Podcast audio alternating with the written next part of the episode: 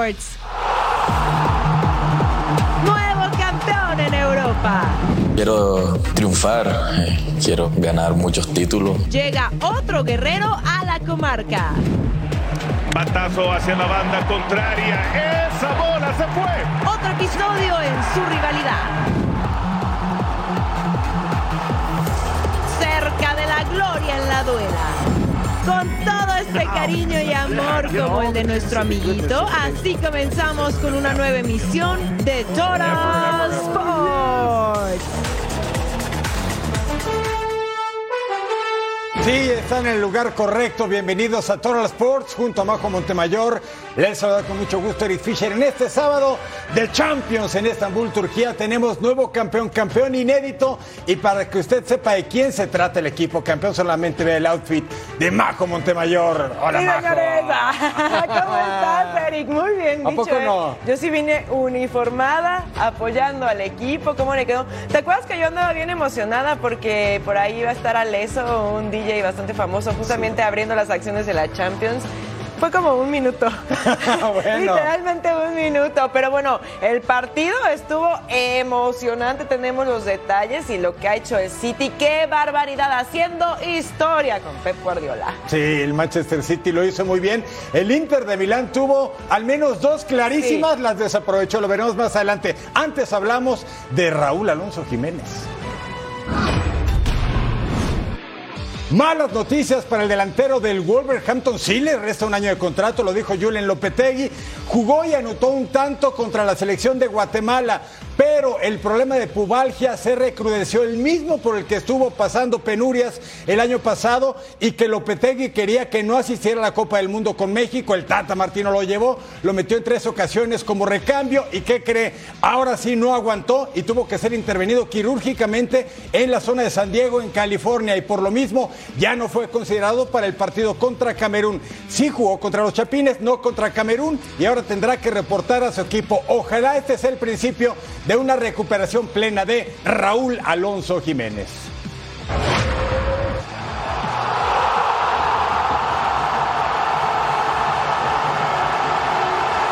La vida puede cambiar en un minuto. Así le pasó a Raúl Jiménez, quien después de este momento no volvió a ser el mismo. El 29 de noviembre de 2020 es una fecha que marcó la vida del Lobo de Tepeji. En un tiro de esquina, David Luiz impactó la cabeza del mexicano que quedó inconsciente en el terreno de juego. You remember going back for that corner?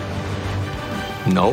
The things that I remember is that we arrived to the stadium and I get out to see the pitch, and when I get back to the dressing room I can't remember anything else. Fractura de cráneo fue el diagnóstico. La operación inevitable. La misma fue un éxito. Le dejó una cicatriz de 15 centímetros. La recuperación fue lenta. Tuvieron que pasar 6 meses para recibir el alta. Pero ahí no terminó.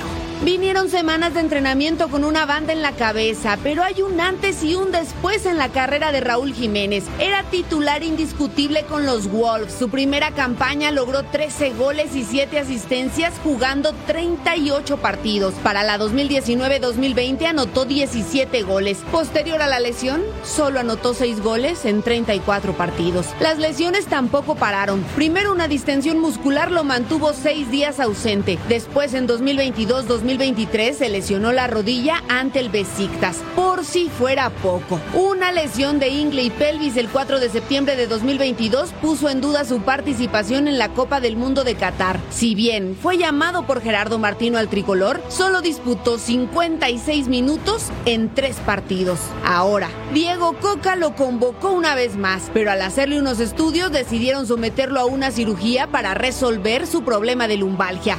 Su contrato tiene vigencia hasta el 30 de junio de 2023 con los Wolves, pero lo que no se sabe es cuándo pararán las lesiones y regresará a la normalidad. Le dieron la capitanía, le dio la confianza, ojalá que regrese pronto a la dirección de selecciones nacionales. Informó así la intervención médica para liberar un atrapamiento nervioso en la zona inguinal izquierda. Esta molestia que no le permitía jugar bien, le causaba dolor. Suerte, éxito y buena recuperación pronta para Raúl Alonso Jiménez. It's absolutely a dream, yeah.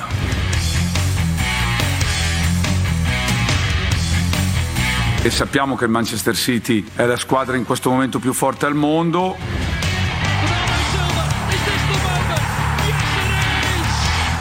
We know what it means to us, to our club, to our fans. Hoy me toca afrontar al Manchester City en una final de Champions League. Entiendo que todo lo que hemos hecho, que ha sido mucho, muy bueno en muchos años, dará sentido si ganamos esta competición, y si no ganamos no dará sentido.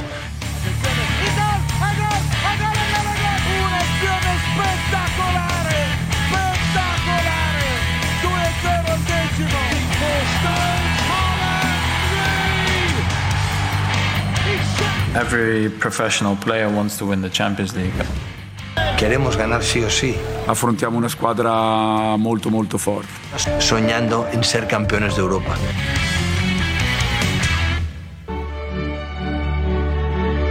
Vámonos hasta Estambul para la gran final entre el Manchester City y el Inter de Milán. El Manchester City que busca su primer título de Champions en la historia. Inter buscaba el tercero, ahí veíamos la orejona, Kevin De Bruyne al 26 con el pase filtradito, y ¿quién llega? Es Erling Haaland, que disparaba, pero André Onana estaba en el fondo. El vikingo andaba un poquito desconectado. Kevin De Bruyne no puede más, sale de cambio por Phil Foden al 35, al 57, pase retrasado, Lautaro Martínez roba el balón, dispara, y bueno, ahí estaba Ederson en el fondo.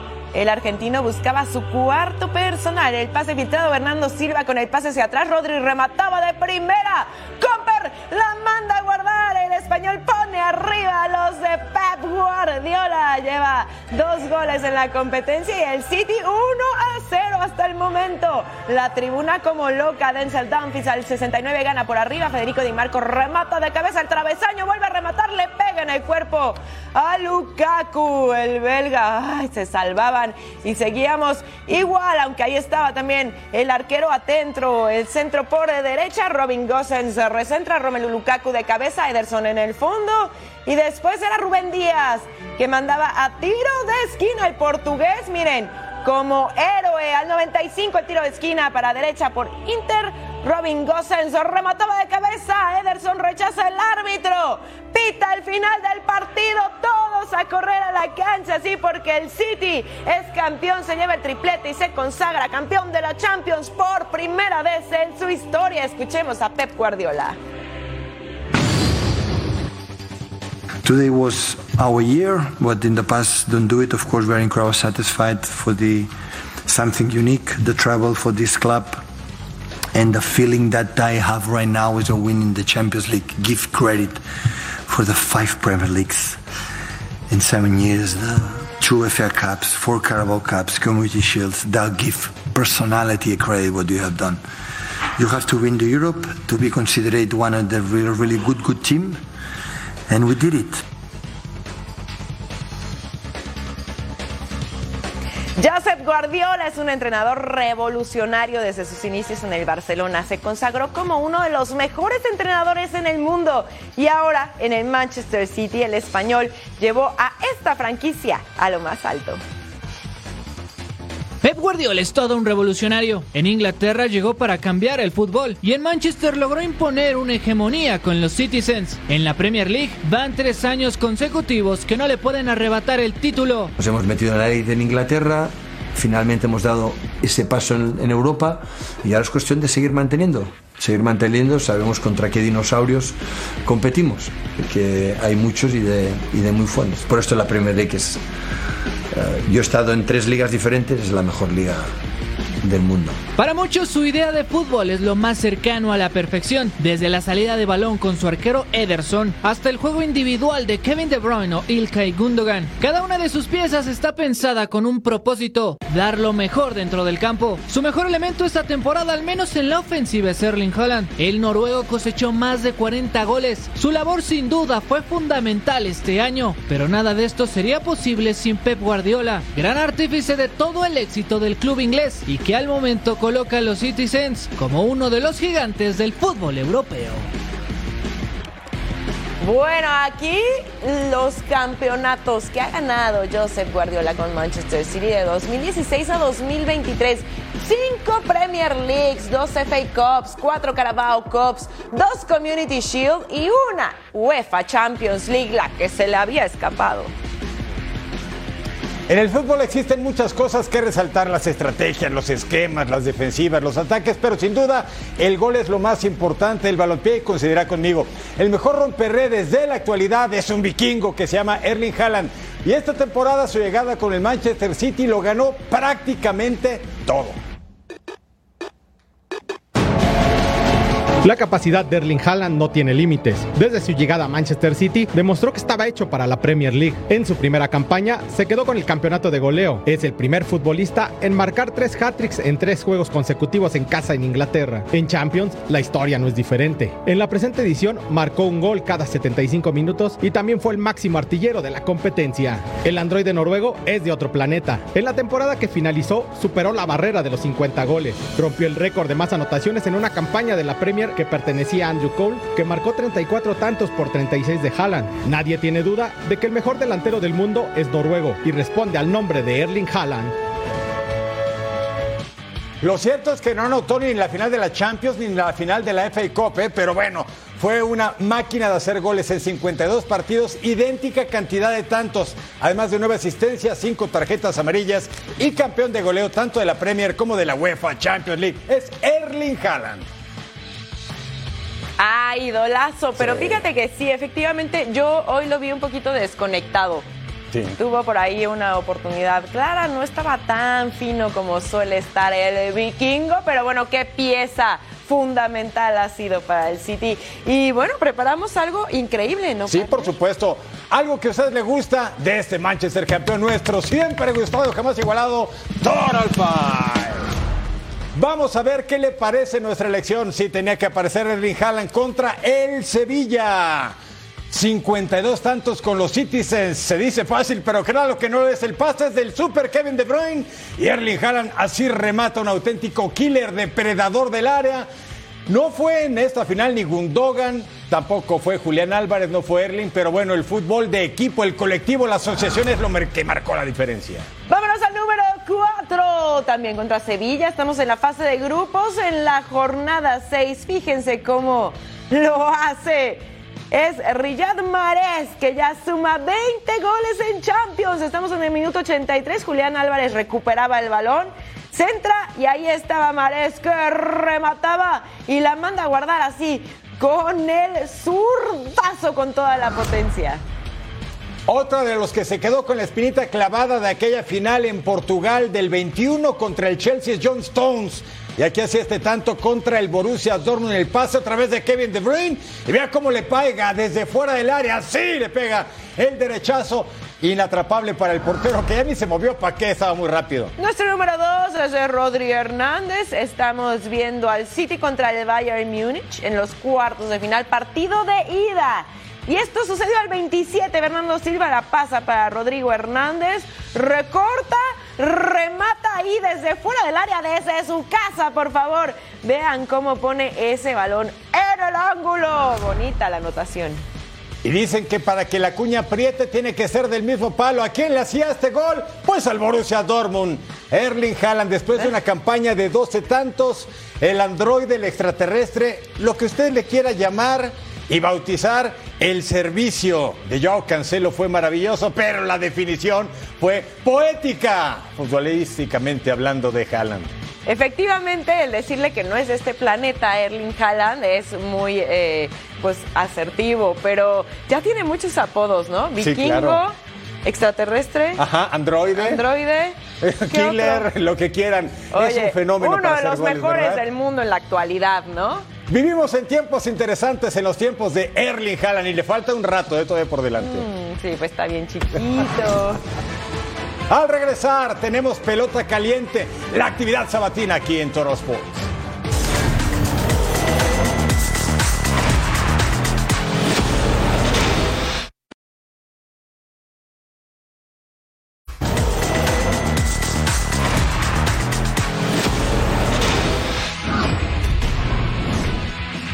Dubán Vergara ya es Guerrero. El extremo colombiano reforzará el ataque de Santos y pese a llegar a préstamo por un año, le gustaría seguir vistiendo la camiseta de los laguneros. Obviamente uno siempre quiere ganar, siempre quiero ganar, me gusta ganar, dejar títulos y quedarme por mucho tiempo aquí. Mazatlán presentó sus primeras dos incorporaciones de la temporada. Alan Medina reforzará el mediocampo de los porteños, mientras que el paraguayo Luis Amarilla será el nuevo cañonero del equipo mazatleco. Xolos hizo oficial la llegada de Carlos González y Fernando Madrigal. Ambos están comprometidos en llevar una revolución fronteriza. Yo como jugador también debo de ver qué es lo mejor para mí y creo que en este momento de mi carrera, venir a este equipo, venir a Tijuana, venir a los Xolos, va a ser muy, muy bueno también para mi carrera. Este equipo necesita una revolución, un cambio drástico, porque como te decía, no han sido buenos torneos los anteriores, entonces debe de haber un cambio. Toluca tiene sus últimos días de pretemporada en las playas de Cancún y el capitán Valver Huerta reconoció que una vez que lleguen a la capital del Estado de México, la exigencia por la afición será al máximo. Nosotros creo que estamos muy al debe en ese sentido de no poder lograr el objetivo. Había mucha ilusión, nosotros vamos a dejar el 1000% para poder darle la alegría que tanto se viene buscando hace mucho tiempo. Puebla venció 2-1 a Pumas en su primer duelo de pretemporada. Guillermo Martínez marcó doblete desde la cantera universitaria. Sebastián Jurado sigue inspirado en la pretemporada celeste. El arquero marcó de chilena en el interescuadra de Cruz Azul. La máquina regresa la semana entrante a la capital mexicana, ya que el miércoles se enfrentan a Pumas en duelo amistoso y en 2 semanas más se miden ante Juárez y América previo al arranque de la apertura 2023. Venga, Dodgers ha tenido momentos difíciles, solamente una victoria en los últimos 6 encuentros. Se iba a enfrentar a los lanzamientos de Aaron Nola. ¿Y qué hace Mookie Betts en la tercera alta con hombre en segunda? Bueno, sencillo al izquierdo, cual Schwarber anota el tiro a home y Jace Outman se va hasta la registradora. Entonces la ventaja para el conjunto de los Dodgers sobre los Phillies de Filadelfia. En la misma, Freddie Freeman, que está bateando para .336, Cole Schwarber con la anotación 2-0 ganaba el equipo de los Dodgers, segundo en la división oeste de la Conferencia Nacional. Y luego, ¿qué hace David Peralta? El de Valencia, Venezuela, se vuela la barda. Tercero de la campaña y así lo festeja. 23 impulsadas al momento, 3-0 Dodgers. Séptima alta con hombres en bases. En primera y segunda, Mookie Betts. El viernes conectó su cuadrangular 17 y el sábado sencillo al izquierdo. Chris Taylor anota 4-0. Así de carrerita iban los Dodgers. Una ventaja importante. Will Smith, Edmundo Sosa tira primera. Outman anotó, por cierto, es 5-0 marcador. Misma entrada, hombres en las esquinas y ¿qué hace J.D. Martínez? Se vuela la barda, cuadrangular. El 16 de la campaña, 47 impulsadas. Está a 6 del oso polar, Pete Alonso, el jugador de los Mets. Y ya luego, en la novena baja con hombre en primera, Clemens. De Luca atrapa, out 27, 9-0 la blanqueada de los Dodgers. Vámonos a Coors Field, Padres contra Rockies, primera alta. Kyle Freeland en la lomita enfrentando a Gary Sánchez, sencillo, jardín izquierdo, anotaba Manny Machado con la barridota enfrente del plato. Así lo hace y ponía la primera rayita. Segunda baja, Nolan Jones. Y adiós, Doña Blanca. Home run por todo el izquierdo. Sí, se la querían llevar a casa. Tercero en la temporada, 1-1 y volvemos a empezar. Cuarta baja, Drew Carlton en la lomita enfrentando a Elerius Montero. Línea corta al jardín derecho y Fernández Tatis Jr. se queda con la bola, el dominicano como héroe. Seguimos 1-1, quinta baja. El mexicano Alan Trejo al bat, rola por segunda. Hacia Okieme, tira con para sacar al corredor Ezequiel Tobar.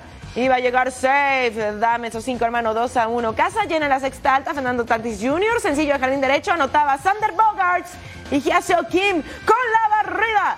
3-2 las cosas, novena baja con 2 outs, el Urius Montero. Y vamos a ver qué hace enfrentando a Josh Hader, que está en la lomita, y el ponche. Padres ganan 3-2. Arizona, los Diamondbacks son los líderes del oeste de la Nacional. Sí, adelante, los Dodgers se enfrentaba a Detroit Tigers y Nick Ahmed para abrir pista en la segunda alta. cuadrangular, el segundo de la campaña, lanzamiento de Matthew Boyd, además productor de 2 carreras, sí, se ganó la repetición, Smith iba a anotar, 2-0 ganaba el equipo de Arizona, que el viernes había ganado también 11-6 con 2 vuelas cercas de Colin Carroll, el novato, su primer Grand Slam. Y luego, ¿qué hizo Ketel Marte, el dominicano? Hojita al izquierdo, Carpenter lanzó hasta Jake Roger y ponen fuera a Gabriel Moreno, también se ganó la repe, mire, con comodidad, tuvo tiempo, estás fuera, Angelito. 2-0 seguía adelante los D-backs, quinta alta. Lourdes Gurriel Jr., el cubano, cuadrangular número 10, tiene poder de Junior, 418 pies, esa pelota voló, anotaron Gabriel Moreno y Ketel Marte, 5-0, la ventaja para los de Arizona, séptima alta, Ketel Marte, ¿qué hizo el dominicano? Lanza la primera, Spencer Torkelson, doble matanza, así de bravos y breves, novena baja, Andy Báñez, se va elevado, pero de foul, y Christian Walker dice, hasta aquí llegaste, amigo. Arizona blanquea 5-0 a los Tigers, 8 derrotas en fila. ¡Alerta de partidazo, señores! Juego sin hit ni carreras. Intentaba Hendricks, que coqueteaba con el no-hitter. Acá Matt Mervis con el home run por todo el derecho. Sí, se iba hasta el mar. Tercero en la temporada y las cosas 1-0. Kyle Hendricks tiene récord de 0-2 en la temporada y nos vamos a la tercera baja. Brandon Crawford con el batazo profundo al jardín central y Mike Touchman con el atrapadón, por favor. Vean lo que hace el de Illinois, increíble. Quinta baja, sí, se llevan los aplausos. Hendricks no había permitido hit en el juego y enfrentaba a Mitch Haniger, que hace batazo al jardín izquierdo. Ian Happ se quedaba con la bola, seguía el sin hit en la séptima baja. Jock Patterson con rola por segunda. Nico Hoerner se quedaba con la bola y tira a Matt Mervis. Estábamos 4-0 en la séptima baja. J.D. Davis rola al pitcher. Hendricks tira a Mervis para sacar el out y mantener el sin hit. 4-0, octava baja, un out. Mike Jatrzemski con rola por segunda. Nico Hoerner se queda con la bola y tira a Matt Mervis sin complicaciones. 4-0, seguíamos, octava baja, 2 outs, seguían sin hit. Hendricks seguía en la lomita y Mitch Haniger con el batazo profundo y se va contra la barda para el jardín izquierdo. ¡Ay! Se rompía el sin hit, se acababa el sueño. Hendricks con 1 hit y 3 ponches. Al final ganan los Cubs 4-0. ¡Aplausos! Miren nada más la barrida, ¿no? Juegazo. En la división oeste de la Liga Nacional las cosas están así. Los D-backs están de líderes con 39-25, seguidos de Dodgers, Giants, los Padres y los Rockies hasta abajo con 26-40. Boston y Nueva York tienen una rivalidad única. Entre ambas ciudades la batalla va desde la educación, política, moda y sobre todo deporte. El béisbol tiene la disputa más marcada. El origen se remonta hasta 1903. En mayo de aquel año tuvieron el primer partido y sobre todo el primer choque. George Winter de las Medias Rojas fue golpeado y se desató un conato de bronca. Aunque lo que más sobresale fue el continuo dominio de Red Sox. La novena ganó 5 títulos gracias en gran parte a Babe Ruth, personaje que también logró incrementar la rivalidad, ya que en 1919 se mudó con los Yankees. Tras su salida, en Boston llegó uno de los eventos más importantes, la maldición del Bambino, donde Boston tuvo una sequía de casi 30 años sin ganar un clásico de otoño. Todos se lo atribuyen a Babe Ruth y Yankees se aprovechó de eso. Los Bombarderos del Bronx ganaron 14 series mundiales, colocándose como el equipo más ganador en la historia. Ambos equipos tienen innumerables capítulos, las remontadas son épicas. En 2012, en Fenway Park ocurrió una. Boston tenía ventaja de 9-0. El final fue de 15-9 para Nueva York.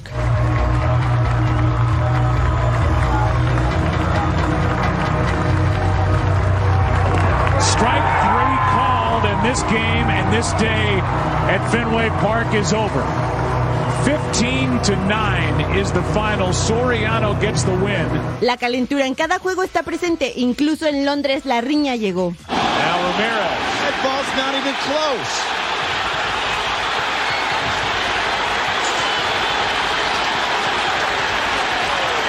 You talk about looking for a reason. Absolutely. Oh my goodness. Actualmente ambos viven panoramas distintos. Yankees no es campeón desde 2009 y Red Sox ganó en 2018. Sin embargo, ambos siguen sin imponer hegemonía a pesar de las grandes estrellas. Lo que es un hecho es que esta rivalidad es de las que durará una eternidad. Gracias, Gaby Méndez, por contarnos de la historia. Vieron a Clemens, vieron a Pedrito Martínez con ese carácter que les caracterizaba, pero el talento, ¿eh? La mayor rivalidad del béisbol se vivió, por cierto, a través de las pantallas de aquí de Fox Deportes. Vamos a revivir juntos las acciones en las voces de Carlitos Álvarez y Edgar González.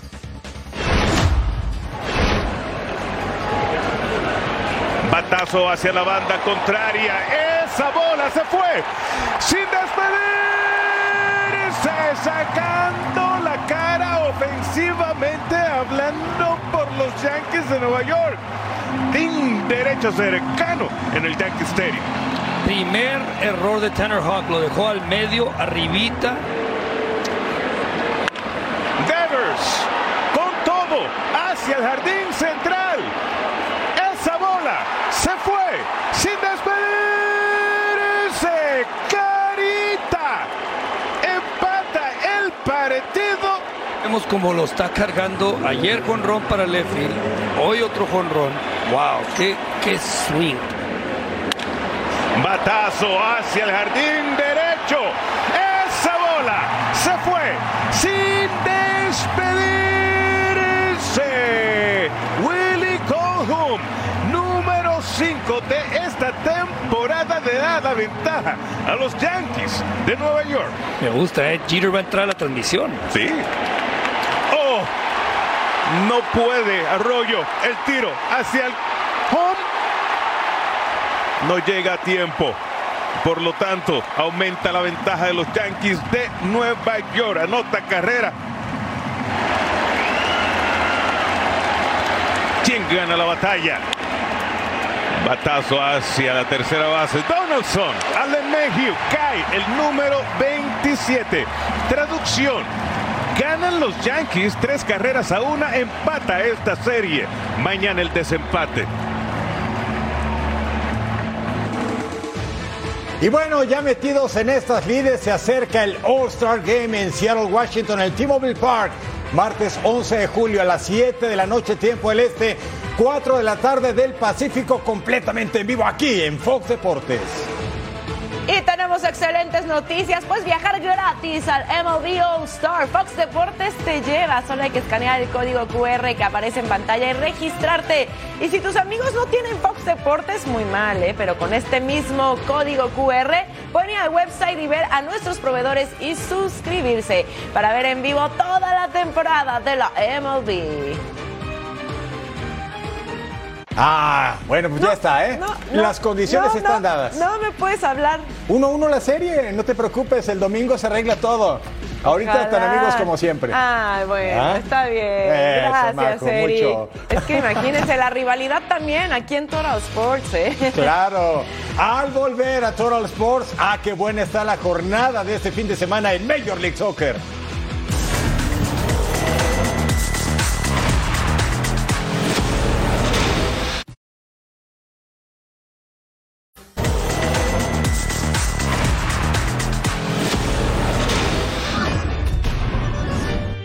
Lionel Messi, el campeón, la famosa pulga, sigue siendo noticia. Ahora desde China, el astro argentino arribó a tierras asiáticas para incorporarse a la concentración de la selección de Argentina, que va a jugar amistoso ante Australia el próximo jueves en Pekín.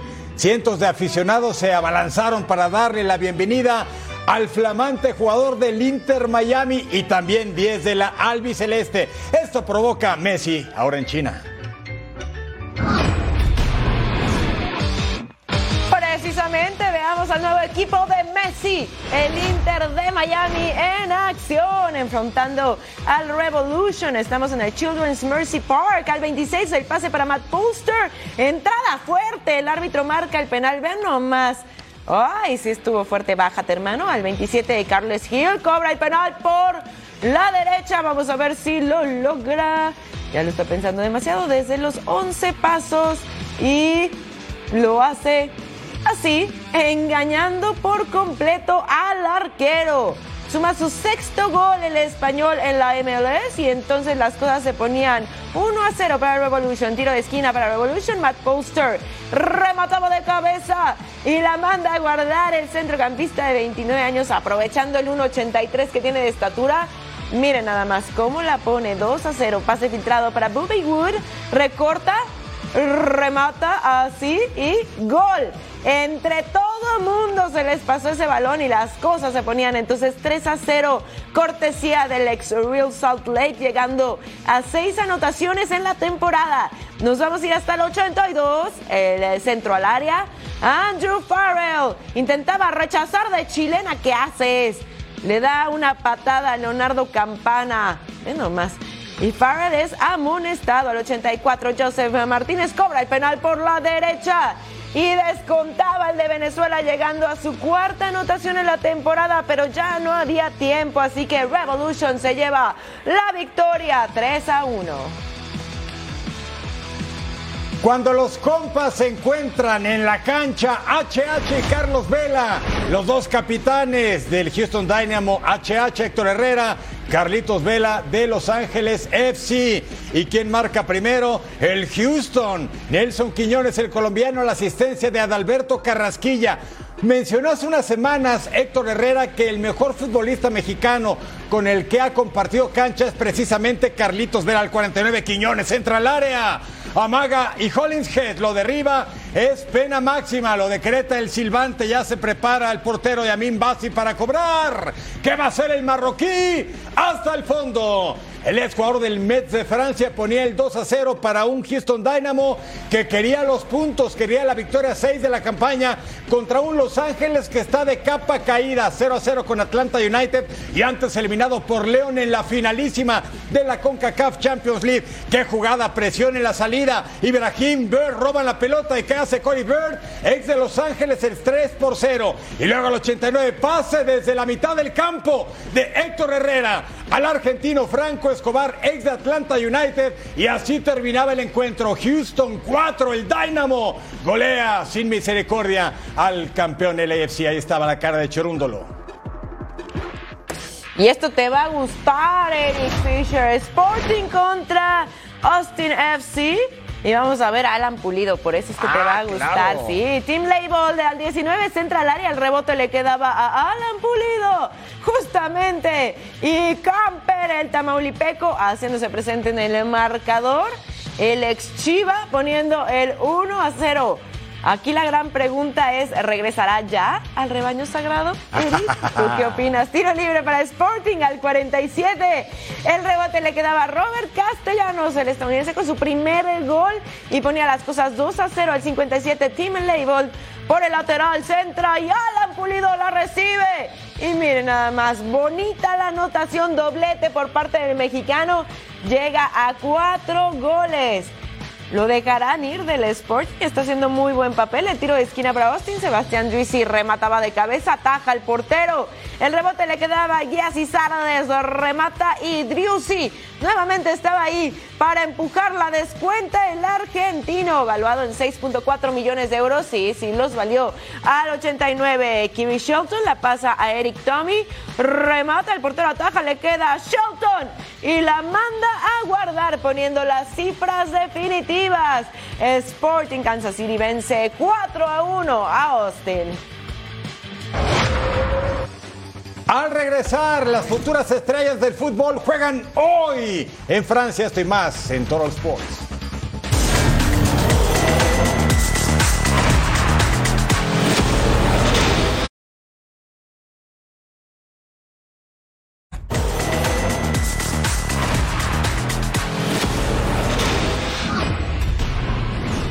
USFL por Fox Deportes. El regreso. Y ahí va, se está escapando por el lado izquierdo. Solo queda el pateador. Primera y 10 desde la 17. Williams, el pase a la zona de anotación.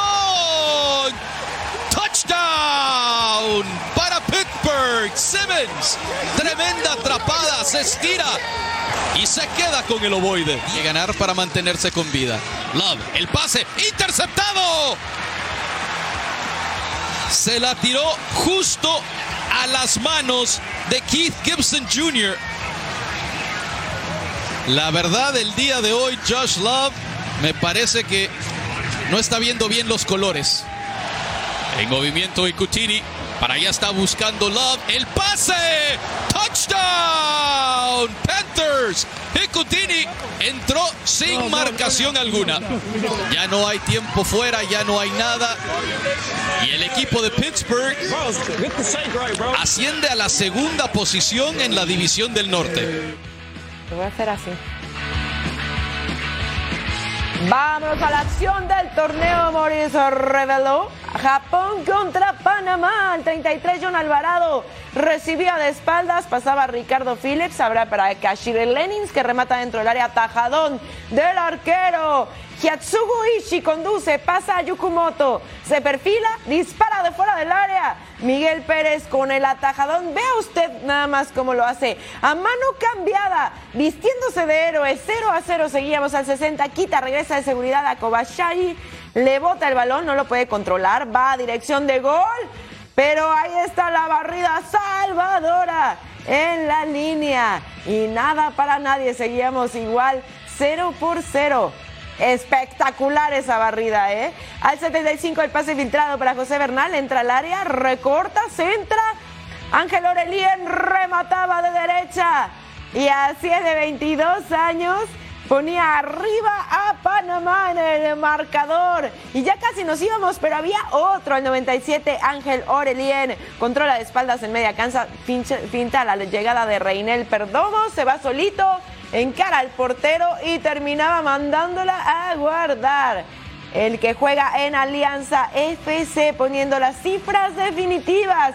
Y así Panamá resuelve en el tramo final y lidera el grupo con 4 puntos. Depende de sí misma para clasificarse a semifinales.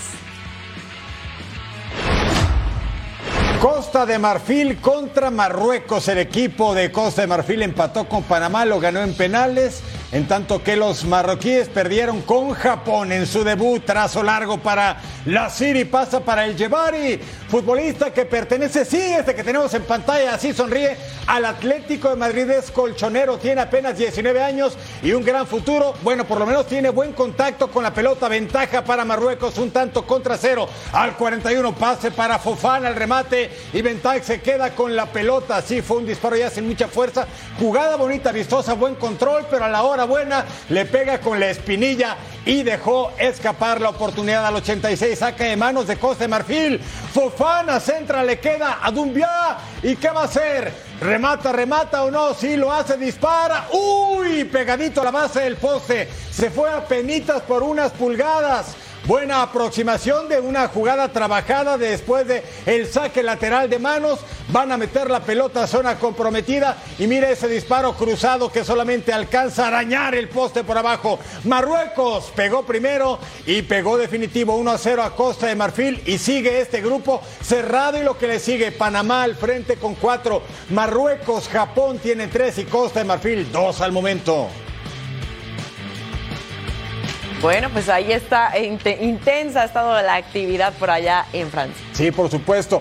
Un evento donde los mejores futbolistas del mundo, incluido Zinedine Zidane, han surgido. Y bueno, cualquier cantidad. México va el lunes contra Australia buscando el pase a las rondas por las medallas. Y a México, y México lo está haciendo bien, sí, muy bien, muy bien. Bastante bien. Al regresar nos vamos al encordado. Hablaremos de boxeo aquí en Total Sports.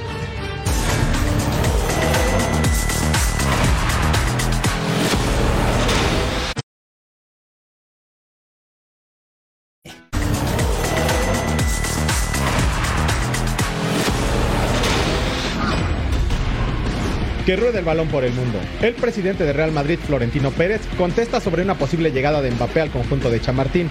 Por lo pronto, no será en este verano. ¿Va a fichar Mbappé, Florentino? Sí, hoy. Mira que me alegra el día. Mientras tanto, los merengues confirman el regreso del volante Brahim Díaz al conjunto blanco, tras jugar 3 temporadas cedido con el AC Milan. Leeds United cambia de dueño. Tras su descenso de la Premier League, el club británico fue adquirido por el grupo estadounidense que es dueño de los San Francisco 49ers en la NFL. En Países Bajos se conmemora el Día Nacional del Fútbol. y los seleccionados de la Orange se presentaron al entrenamiento con las camisetas del equipo en el que realizaron su respectivo debut. Benfica anuncia la renovación de contrato del defensa argentino Nicolás Otamendi, que se mantendrá con las Águilas hasta el 2025. En lo personal estoy tan enfocado en mi club, en tratar de hacer las cosas de la mejor forma y poder seguir conquistando títulos. Suena la campana y nos vamos hasta Wembley. Sí, Wembley, la catedral del fútbol inglés. Ahora como arena de boxeo, vamos a revisar lo que aconteció en este gran escenario. Se enfrentaba el chileno Campos contra el local Sonny Edwards, que logró hacer su cuarta defensa exitosa del cinturón mosca que avala la Federación Internacional de Boxeo, luego de vencer por decisión unánime en 12 asaltos a este valiente chileno Andrés Campos. Edwards demostró una mejor actuación durante los 12 asaltos y al término del combate mandó un mensaje al México-americano Jesse El Bam Rodríguez para hacer una pelea unificatoria en las 112 libras. Valiente el chileno, pero Edwards pudo más y ya está el reto para Iván Rodríguez. Iván Rodríguez, where are you? I was waiting. You should be getting in the ring right now. What's happened? Sign the contract. Sign the contract. Look, Eddie says sign the contract. ¡Uy! Vámonos hasta París para la final femenina de Roland Garros. Iga Swiatek contra Carolina Mukova. Primer set, Mukova al servicio y Swiatek responde. Peloteo profundo. Es la segunda vez que se enfrentan en sus carreras. Iga Swiatek con el drive paralelo y se iba a terminar llevando el punto. Set point para Iga Swiatek. Mukova al servicio, Iga Swiatek contesta, peloteo profundo.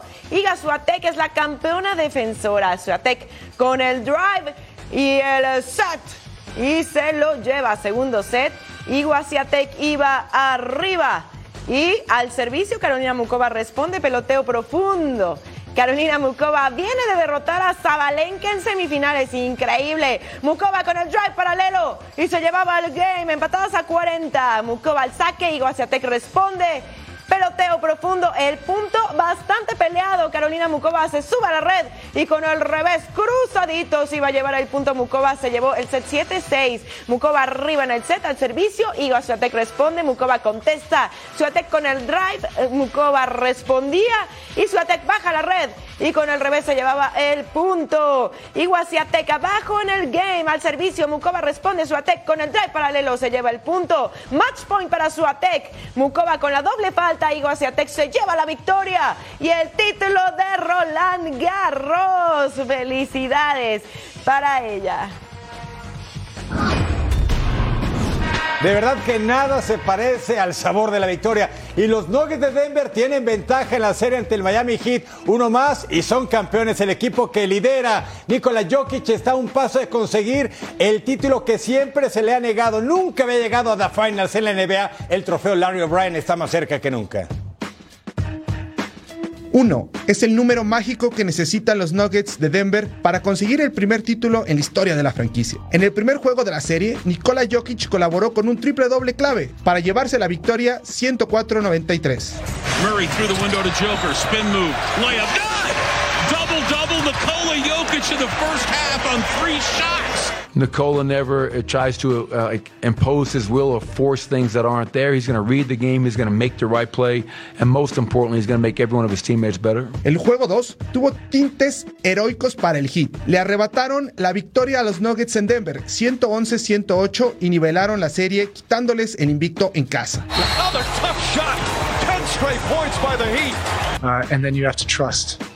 You have to trust each other, but our guys are competitors, they love those kind of moments. La serie viajó a Miami para el juego 3. Una actuación histórica de Nikola Jokic y Jamal Murray, ambos con triple-doble, algo que nunca se había visto en la historia de la NBA. Le regresó la ventaja en la serie a los Nuggets. El juego 4 era clave para el Heat, pero de nueva cuenta chocaron contra Jokic y compañía en casa y cayeron 108-95. His fourth assist, the first double-digit lead of the game.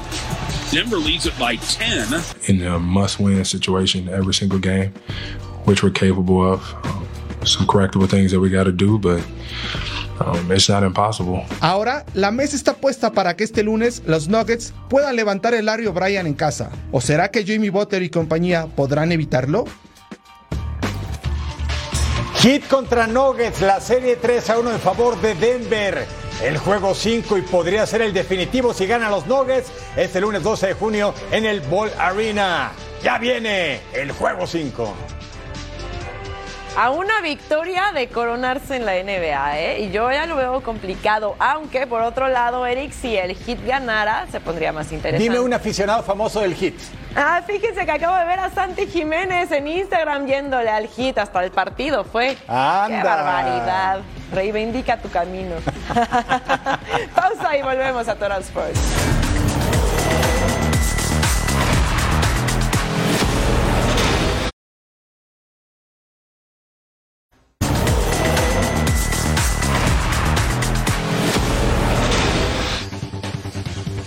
Shakira dejó atrás los estadios de fútbol para enfocarse en la pista de carreras. La colombiana sanó las heridas y ahora se da tiempo de salir a conocer nuevas personas. El piloto de Fórmula 1, Lewis Hamilton, vio la bandera a cuadros y ocupa la pole position en la carrera por conquistar el corazón de la cantante. En España se les vio salir juntos a divertirse después del GP, pero no iban solos. Neymar y Mbappé los acompañaron. Además, Shakira fue invitada de lujo al juego 3 de la NBA en la que recibió innumerables piropos, pues es notorio que le sentó bien el cambio de escudería. Y es que nadie quiere perderse la emoción del deporte ráfaga. El Heat de Miami y los Denver Nuggets pelean duramente por convertirse en campeones, mientras que Shakira y Lewis Hamilton son la pareja que bien podría ser un alley-oop perfecto. Y a toda velocidad, la dosis diaria en Fox Deportes, en vivo MLS, San Luis City contra LA Galaxy, NASCAR Cup Series, Sonoma, en vivo también MLS, Portland contra Dallas, USFL, Stars contra Jaguars y por supuesto Total Sports con toda la información deportiva que necesita para completar bien su día. Oye, qué domingo, qué chulada de domingo a través de Fox Deportes. Increíble. Y nosotros tenemos que despedirnos, Eric. Ya nos vamos, Majo. Majo Montemayor, Eric Fischer, a nombre de este gran equipo que usted no ve, pero que hace un tremendo trabajo. Nos vemos en la próxima emisión. Bye, Majo. Partner. Gracias, adiós. Partner.